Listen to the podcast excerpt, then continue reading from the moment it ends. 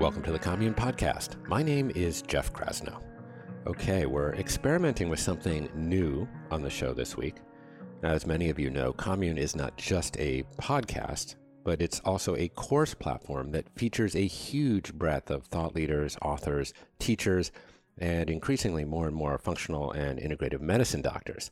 The course library on onecommune.com now contains hundreds of programs spanning personal growth, meditation, spirituality, functional medicine, nutrition, and social impact. I think of it as all of the different components that inform holistic well being. Now, one particularly popular program is Russell Brand's course on recovery, in which Russell creatively and occasionally profanely adapts the 12 step system into a comprehensive tool for living a more examined, healthier, and spiritually engaged life. Now, there's an assumption that 12 step recovery is for addicts and alcoholics. And that's true. That's indeed how Russell found his way to the 12 steps. But as Russell will soon demonstrate in this course, it is also an effective and protean tool for untangling yourself from life's more insidious addictions and attachments, including unhealthy relationships to work or social media or sex or gambling or food or sugar or pornography or codependency. In the past, we have published individual lessons from courses like Russell's here on the podcast. But today, we're trying something new, as I mentioned. So, over the next six days, we will be releasing the first six parts of Russell's 12 part series. If you want to watch the full video version of the course, including a variety of bonus lessons and worksheets, then I encourage you to go to onecommune.com slash recovery and sign up for a free trial of Commune membership. That's onecommune.com slash recovery. There you can sign up for 14 days of free all access to Commune's entire course library and enjoy the full length version of Russell's course on recovery. We will always email you before your free trial is up. But if you continue on to become a commune member, well, thank you. Our members are really the reason we are able to create and share content like this. And if you regularly tune into this show, well, I ask that you subscribe to this podcast on Apple Podcasts or Spotify or your favorite podcatcher and tap follow show and leave us a review if you're so inclined to show your support. It really does make a huge difference. Okay, on with the show. Enjoy this excerpt from Russell Brand's Commune course on recovery.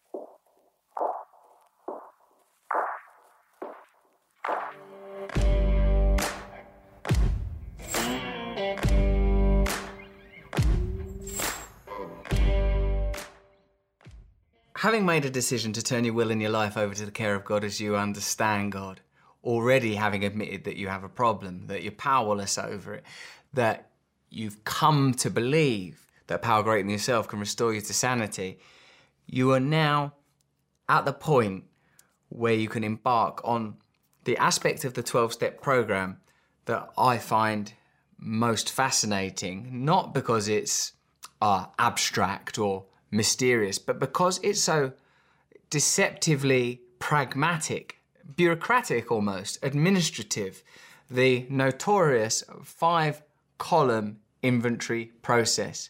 Step four, in its ingenious original form, is made a fearless and searching moral inventory of ourselves.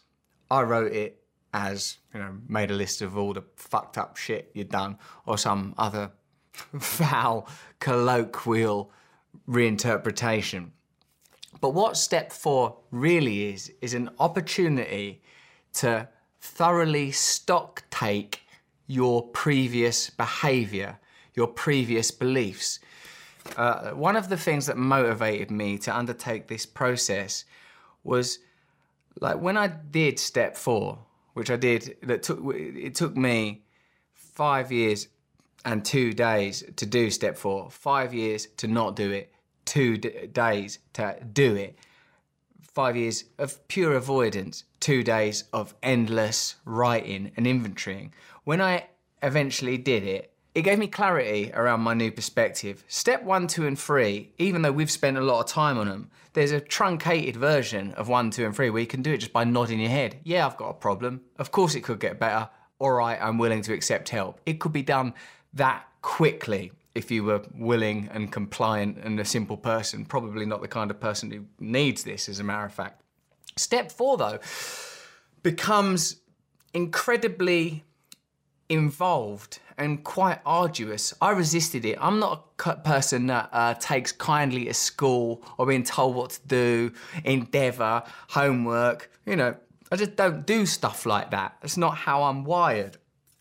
But when I actually did do it, it was one of the first times it became clear to me how vital it was that everybody has a program, that everyone should have access to these techniques. I thought, when are you ever gonna sit down and own the stuff that happened to you as a kid? People don't do it. People don't properly hmm, own or address the time where a parent or a friend or a stranger looked into your eyes and told you that you were scum, that you were fat, that you're not good enough. These traumas that we carry in the body, in the mind, that form us are there, silent phantoms forming who we are.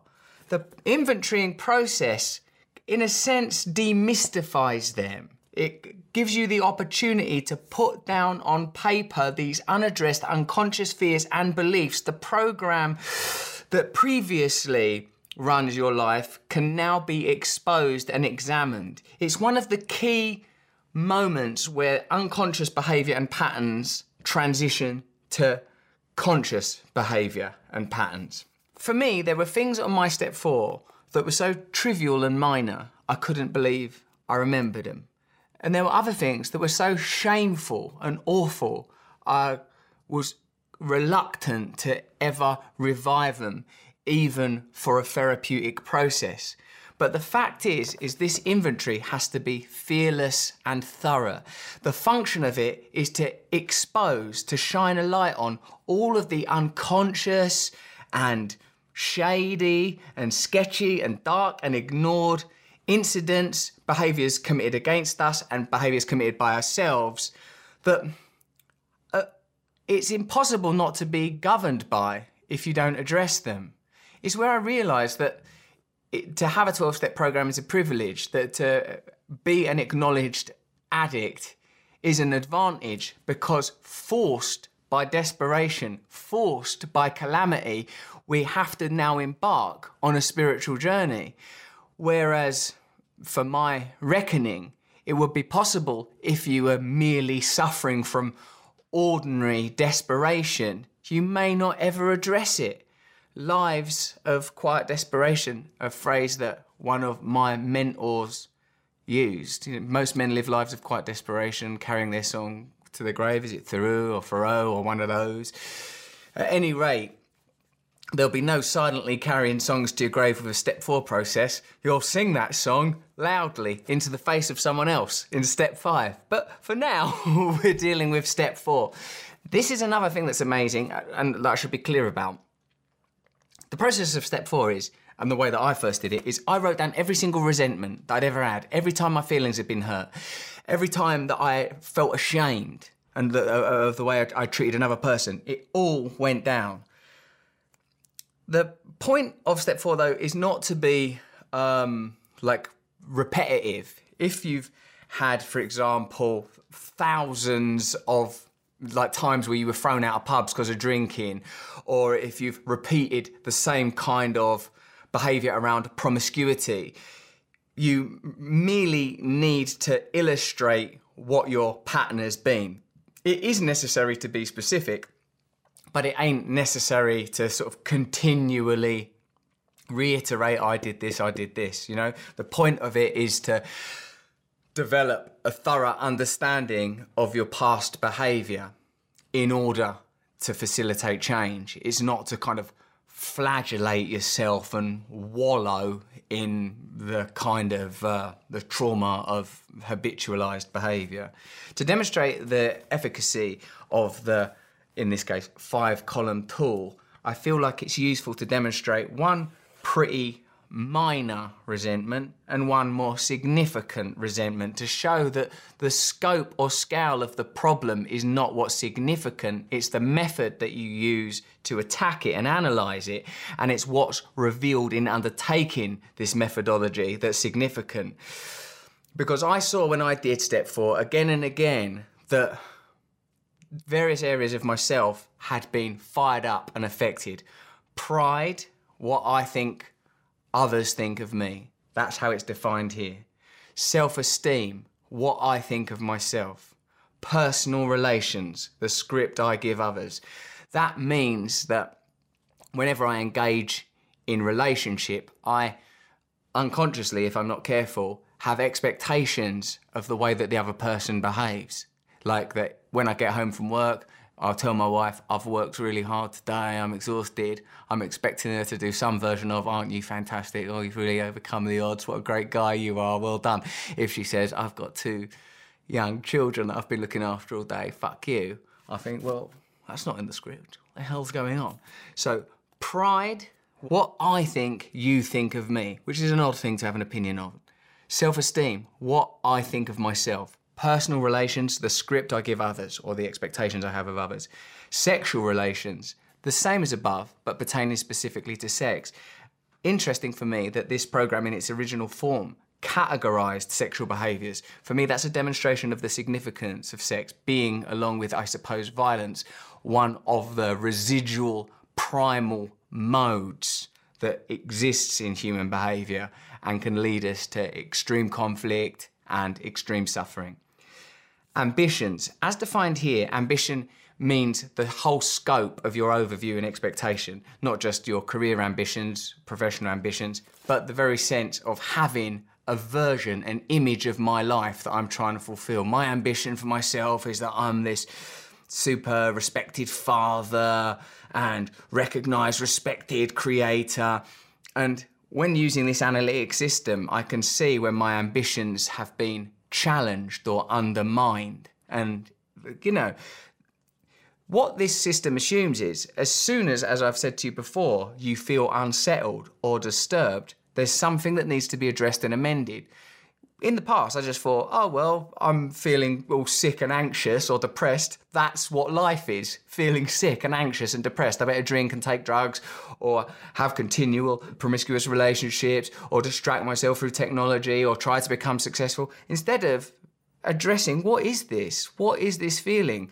And so, in a sense, what step four gives you is a rational and literal understanding of what can sometimes be just a very generalized fugue of unhappiness, of a general miasma of misery. Now, suddenly, it's called into account.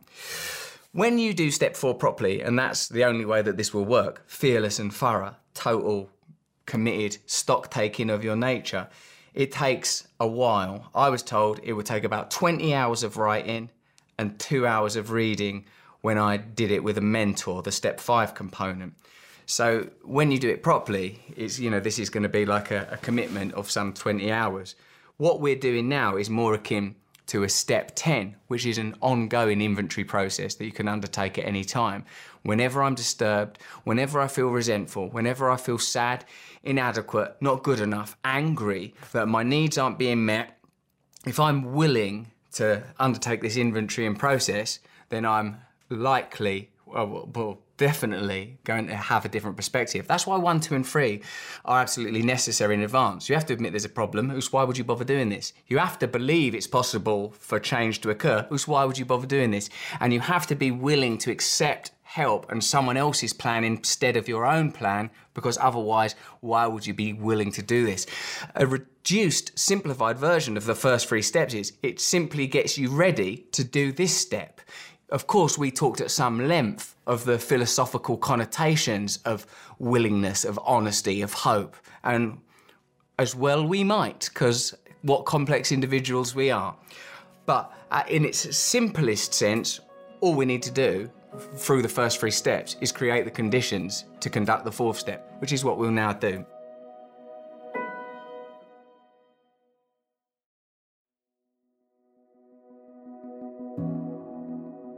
The first column is where you write what you resent. So as soon as you're disturbed, pissed off, agitated, you have a resentment. In the first column, you write down who or what it is you resent. In the nomenclature of the 12 steps, people, places, and things. In my step four, there were things like, you know, little boy who beat me at sports day in my own childhood, I've not been participating in children's sports days as an adult, turning up at schools in little trim shorts and a much too tight singlet, demanding I be allowed to participate. Although that is the sort of thing that might help me to overcome some of those resentments. No, it, it was a lad I who, you know, beat me at egg and spoon race at school. That was on there, but also the government. And also, you know, so like this, the scope was incredible. God, You know, like it's all in there because it makes me feel feelings. Yeah, so in the first column, the person, place, or thing that you resent. In the second column, what the resentment is. Here again is the call for clarity and specificity. It should be something you could shoot for a movie. You should be able to see what it is happening. It can't just be for being an asshole. That's not good enough you know, my uncle, he's a prat. No, it has to be something you can envisage. It has to be a harm. So, like, so and so trod on my foot, knocked over a vase. There has to be an image, something you can envisage. A generality, generalities are not helpful. The third column, as I've explained to you, are the areas of self being affected pride, what I think you think of me, self esteem, what I think of myself, personal relations, the script I give others. Have I been offended or affected because people haven't said or behaved in the way that I would have them? Sexual relations as above, but pertaining to sex. Ambitions, my general overview of how I see myself and my life going. Security is if something happens that affects you, the roof above your head or your ability to feed yourself and your children, then we're in territory of security. Some resentment, serious resentment, will affect your security. Another person's actions or another institution's actions have led me to potentially lose my home or my children or my wife. That's so security. You only mark that category if some serious thing's gone down. And seven, finances, pretty self-explanatory. The fourth column of the step four process is where we identify how we participate and contribute to our own problems. This is where we have the real potential for change. But I'll illustrate those points in more detail through an example because it'll be a lot clearer for you. And in the fifth column, I've written the areas of character that are affected, aroused, undermined, or to use a word of the day, triggered by that particular resentment although there's some people use like almost limitless character defects, I prefer to limit it to just 16, and I find most resentments can be covered by the traits that I've listed in the fifth column. So let me use a couple of examples. I'll use one that's like a serious thing and one that's a pretty minor thing, just to simply demonstrate the scope of this utensil. So, like, all right, I resent. So this is something that was in my real life step four. Uh, that bloke next door to my dad for sexually abusing me. So that's like a serious thing. So like, you know, you might have serious things on your step four that you're pretty reluctant to get into. I don't want to start raking over them old graves, reliving those experiences. Well, it's necessary. Like, you know, my I was on my own step four for like all of the things that I did that I regretted doing. My mother was on there, my father was on there. Basically everyone that I'd ever known was on there at some point. But let's use this just to demonstrate that this is a possibility, that this has the scope for dealing with you know, intense transgressions such as abuse. Significantly, that even in instances where you have been the victim, as it were, of violence or abuse, there's still a way for you to change your perspective and liberate yourself from the tyranny of the old mental patterns that you have been um, capture to and the consequences of those patterns. So, uh, so I'll just put like next door, just for a kind of shorthand. I'll put next door to indicate this dude who touched me up when I was a kid. So in the second, so in the second column, I put what the resentment is. touched me inappropriately when I was a child. Okay, I've just putting this in kind of shorthand. This is sort of an uh, aid memoir. You know, this doesn't have to be a piece of literature. This thing because the function of step four is to move towards step five when you share it with another person.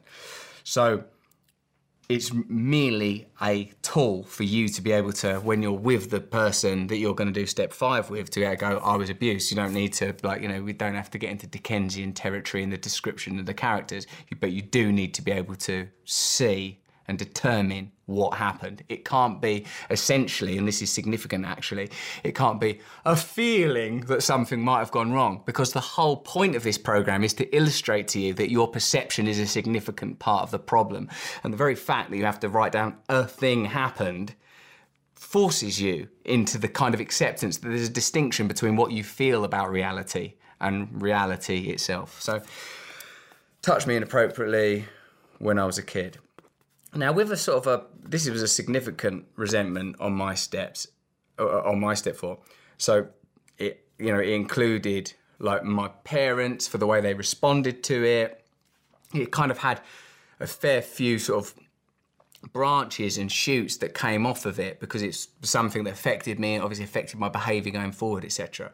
But here we'll just deal with this one specific component of it: the uh, man next door for inappropriate touch when I was a child. Now, now we look at the areas of myself that this affects.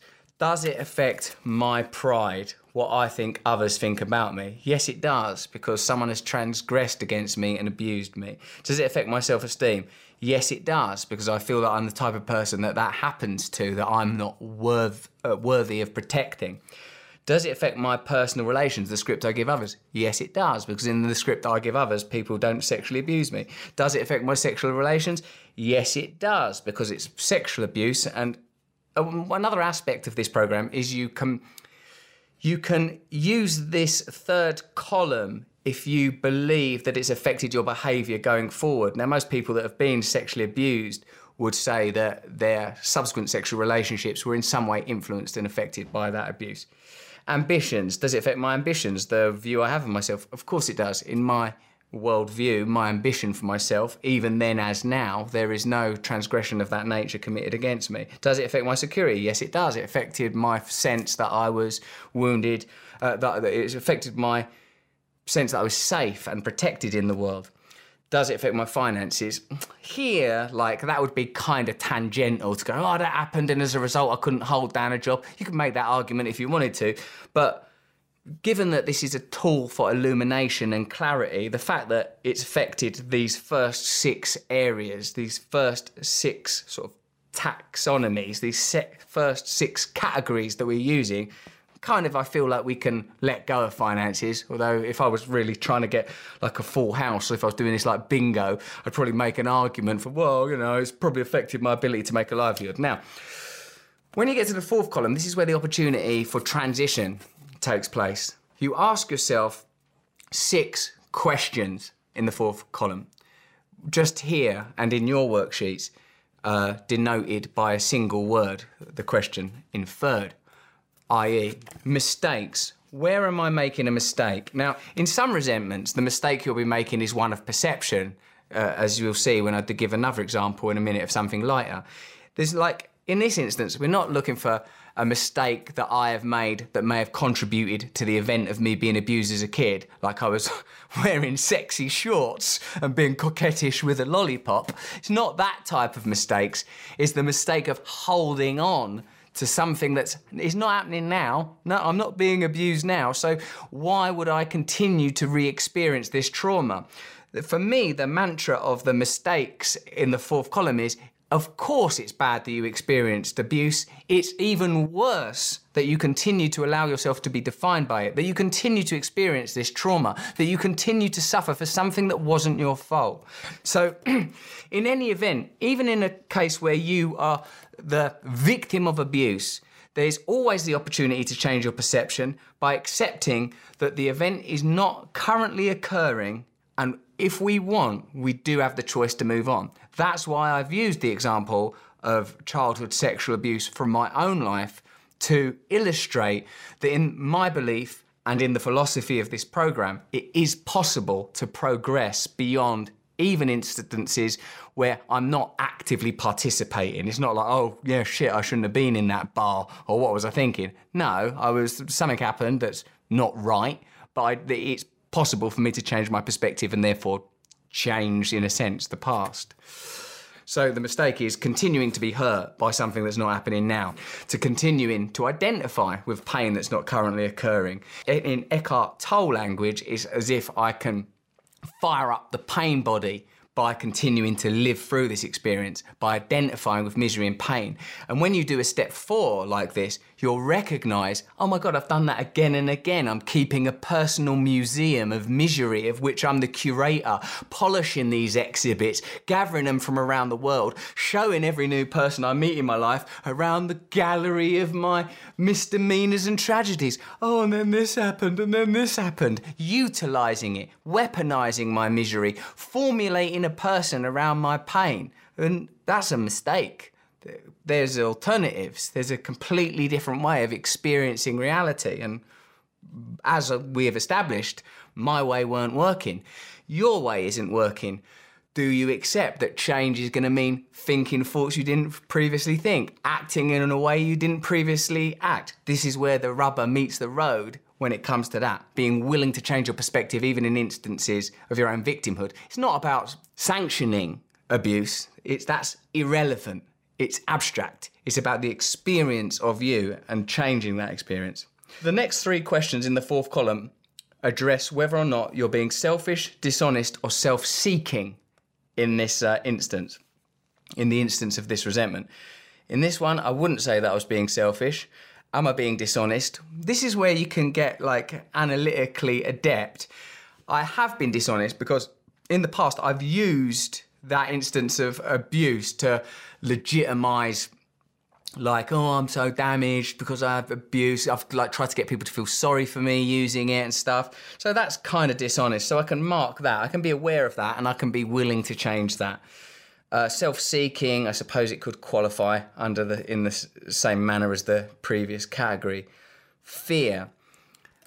When when we're responding to the fear question in the fourth column, what we're dealing with is in 12-step philosophy, within every resentment, there is a fear. When you look at that resentment, the feeling that you can't let go of, you will discover that it is underscored by a fear. In this instance, what fear is there for my resentment against next man next door for touching me inappropriately when I was a child? Well, the fears are kind of obvious that I'm not worthy of protecting, that it's okay for people to sexually abuse me, that I'm not good enough, that I'm a bad person, that I'm dirty, that I'm soiled. And these kind of beliefs are significant components in my personal mandate for living a life as an addict, for drinking excessively, for taking too much drugs, for trying to escape my feelings through sex, through wanting to be famous, but through wanting to be approved, by wanting to make a lot of money. All of these things are present not just in this one you know, comparatively compared to the scope and scale of the terrible suffering other people experience, relatively minor incident. No, but in a network of other incidents that have gone on to formulate my perception of who I am, my place in the world, and my view of the world, these fears of being worthless and not good enough and being dirty, these have been recurring themes that I have sought to address through addictive behavior. As we said before, the behavior that you're trying to change was an unconscious strategy, an unaware tactic for dealing with the problem of being you. Through undertaking this inventory process, it can be moved from an unconscious strategy to a conscious strategy. I could continue doing it if I wanted. I could continue identifying with pain.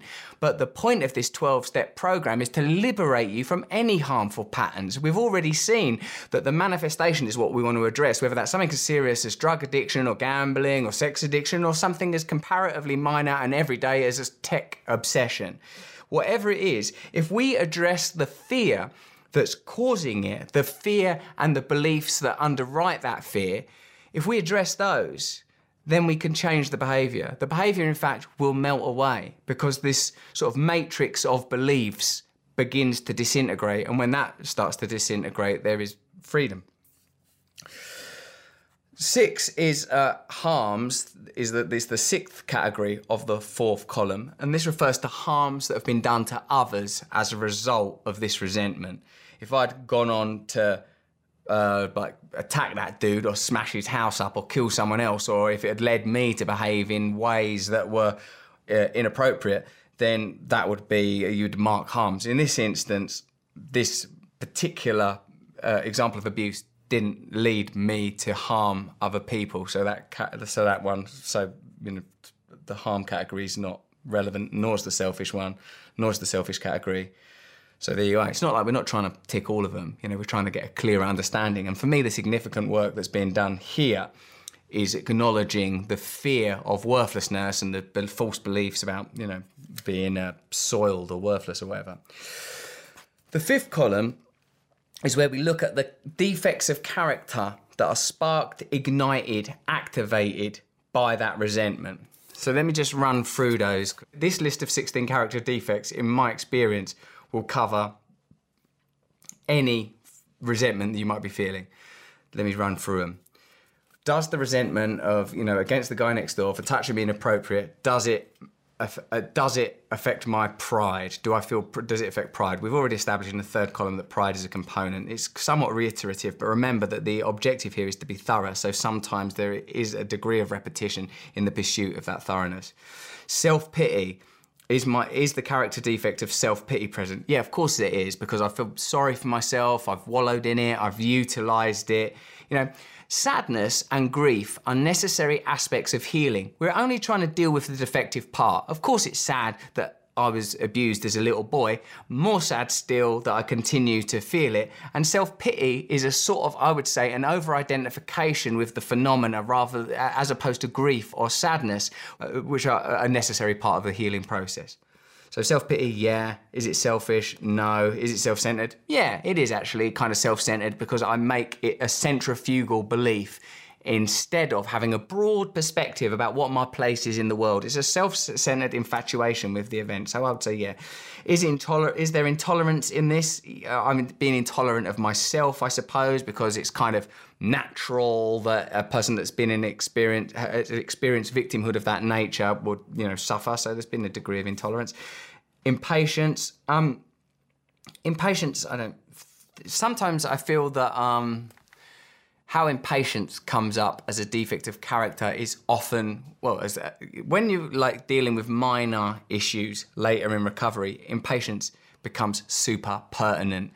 Traffic impatience with people that you really love for not behaving exactly how you want them to behave when you want them to behave like it. Impatience is not particularly relevant here. Greed not especially although greed for your own way gr- greed for a sort of uh, control like is uh, that greed often presents as a kind of greed for your own way, a greed for a unreasonable authority. Gluttony is specifically relates to food, and as a matter of fact, I did develop eating disorders in later life. So you could say gluttony and the sort of wanting to heal myself through eating too much food, smoking too much, taking too many drugs, drinking. Gluttony specifically refers to um, indulgence of sort of substance. Jealousy, it was explained to me, is uh, when I think that something of mine is going to be taken. Envy, the next category, is when I cover something that someone else has. So you could say that I envy people who had childhoods that were free from abuse. Sloth, same is a synonym of lazy. And um, have I been lazy? You could say that it's lazy to not address these psychological issues, to allow them to dominate you and to leave them dormant in your psyche unaddressed. But that's kind of hard on yourself. Lust, sometimes uh, lust is a response to abuse. You could say that you know, like uh, lust is sometimes a reclamation of uh, you know sexual uh, autonomy or sexual potency. It's like so you know I can check that there in the, in the spirit of awareness. Arrogance, uh, you know, I don't think that's particularly relevant. Dishonesty, I already clocked that there's been a degree of dishonesty because uh, I've utilized or weaponized this incident to make people feel sorry for me self righteousness. Oh my God. Like, In the original list I was given, there were 14 character defects. I added self righteousness and grandiosity because they come up so often in my life. Self righteousness, it's a terrible ball ache. I suffer from it a great deal. I'm always going around being self righteous about things, a sort of pompous sense that that only I have access to some divine and unique truth.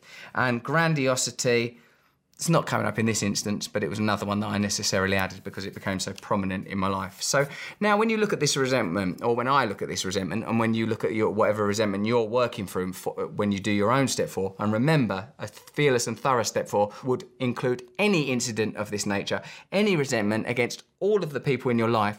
Well, the second time I did it, the dude gave me a little bit of an easier ride. He said, pick the 20 most dominant resentments, not not actually resentments, but people, places, and things that you have resentments against. So, you know, if you've got 100 resentments against your mother, work all 100 of them. If you've got 50 resentments against the government, work all 50 of those resentments. If you've got a thousand resentments against yourself, work all of them and by the end of that you know by the end of that process you have a pretty clear idea of what what your patterns are oh my god i continually use bad things to form my identity around oh no i've continually been uh, I, I, well, say for example something like this gluttony. All of my early life trauma led to eating disorders in later life, and then drug addiction, which are both sort of subsets of gluttony, over consuming. Um, envy comes up here. You know, like uh, unconscious envy, very uh, prevalent phenomena in my own life. A teacher of mine said, envy is your own unrealized potential projected onto another. He said, to liberate me from the sort of unpleasantness of envy, your own unrealized potential projected onto another. Next, whenever I feel envious of people, I think, oh, okay, that's cool. I need to, and I can improve myself. So, the main thing I've learned from this particular resentment, and from particularly obviously in conjunction with all of the resentments of my life up to present day, is that I have is in the fear column, is, is in the fear category of the fourth column. Feelings of worthlessness, feelings of being dirty or not valued, and an inability to trust others. These aspects of my psyche formed a kind of negative program. That's, in a sense, the core of the program I'm trying to replace. I'll give you a lighter example of a uh, step four to show that it can work in more trivial circumstances also, and also to take the air out of, you know, child abuse, which, let's face it, is not a topic that many people are that into. So, like a, a lighter resentment, this is much more the sort of thing that would have featured in a step 10, is uh, the actor Benedict Cumberbatch. You may know him from any number of things. That's in fact the resentment because he's more famous than I am. More famous than me. Does this affect my pride?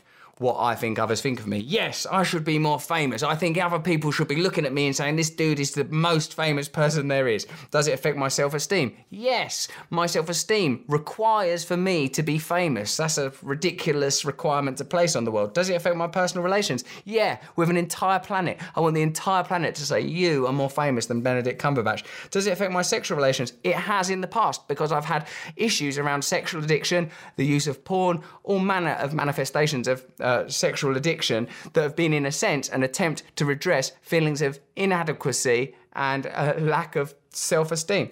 So, of course, sexual relations lights up. Ambitions, of course, my ambition to be more famous than Benedict Cumberbatch, my security. No.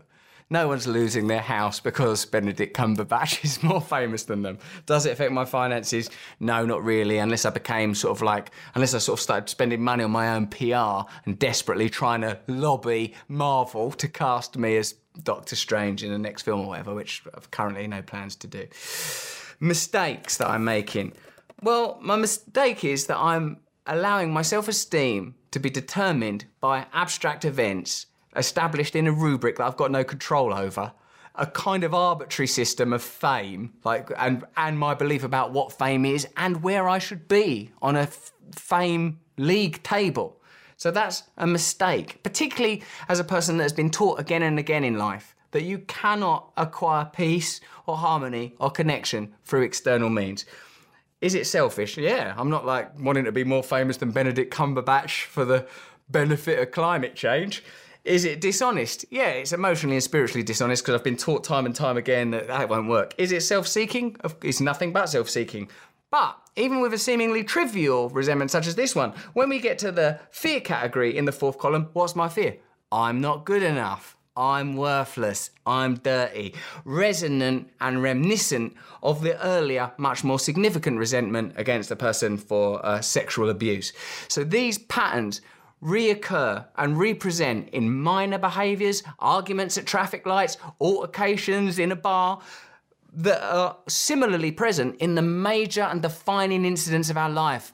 Father for dying, mother for leaving, this abuse, that abuse, that violence, terrible, terrible incidents, incidents worthy of the drama of resentment, incidents that we'll cling on to, resentments that we'll hold fast onto because they're such significant parts of our identity. The same suffering can occur with the sort of most trivial and incidental resentments that we pick up just on our general journey through everyday life.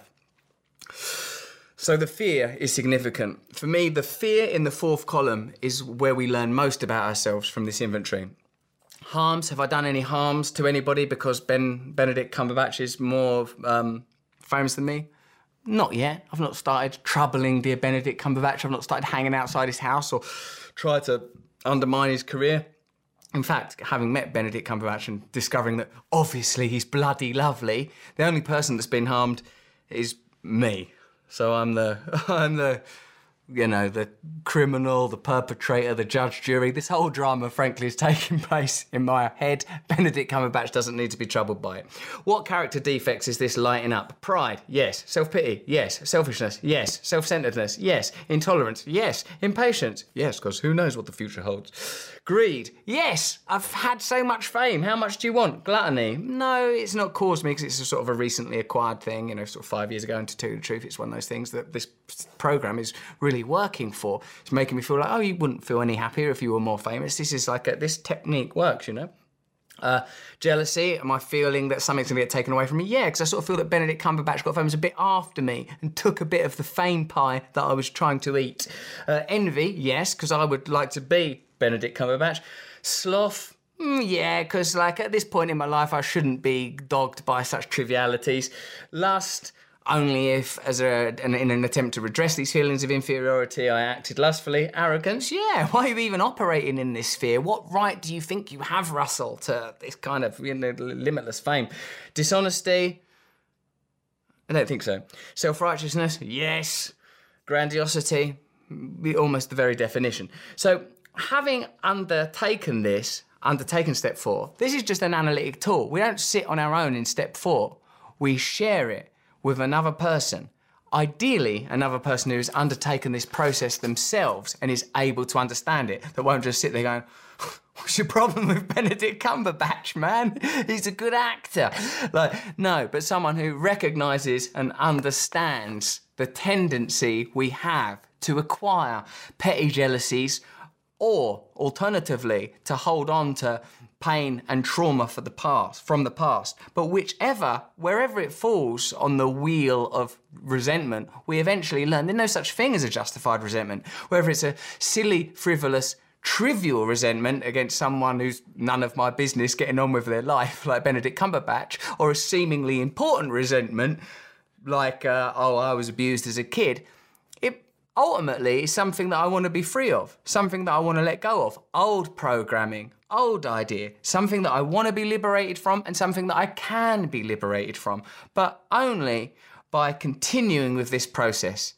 The next step being step five, sharing the findings of step four with a like minded person, not too like minded, I don't want to deal with a mentally ill, but someone who's further down this path than me. Although, let's be honest, this is again part of the ingenuity of the 12 step program. Armed with these tools in other people's lives, I'm perspicacious, insightful, helpful, brilliant. You should see me solving other people's problems. You'd think that I'd, there's nothing wrong with me. But in my own life, I'm a maniac. Another beautiful component of the 12 step program is it helps us to understand that we should never have leaders because everybody's mental, everybody's crazy, everybody's governed by these kind of thoughts and ideas. The only difference is how willing they are to cop to it, how willing they are to look at. It. You think Donald Trump ain't got this shit going on in his head? You think Boris Johnson's not dealing with this stuff? Oh, go run a country, have access to nuclear weaponry. This stuff's not even been dealt with. And they're out there running the world. So the only difference really is the ability to be aware or the willingness to be aware, undertaking the process to be aware. Once you've done that, then you can share it with another person. And I feel that a significant aspect of this is that, as I said, it illustrates and reveals that we're all mentally ill, but not on the same day, not at the same time. Collectively run organisations, collectively run systems. Don't nominate one particular charismatic nutter to be in charge just because they've got a nice bit of rhetoric and some tall buildings. Level it out. But we needn't leap face first into the political connotations of a system that reveals that being flawed and fearful is part of human nature. Let's be satisfied with what we've done.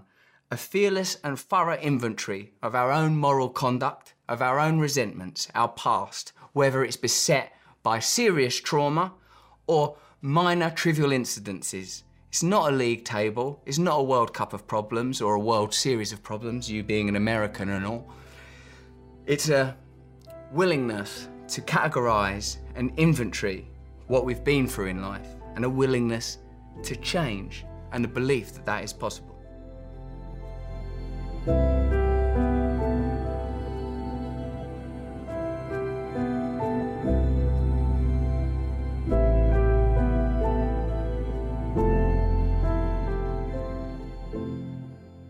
you for listening to this excerpt from Russell Brand's Commune course on recovery. Now, if you want to watch the full video version of this course, including a variety of bonus lessons and worksheets, well, I encourage you to go to onecommune.com slash recovery and sign up for a free trial of Commune membership. That's onecommune.com slash recovery. There you can sign up for 14 days of free all access to Commune's course library and enjoy the full length version of Russell's course on recovery. Of course, feel free to email me with any suggestions or criticism of the constructive variety at jeffk at onecommune.com. Okay, that's all from the commune for today. My name is Jeff Krasno, and I am here for you.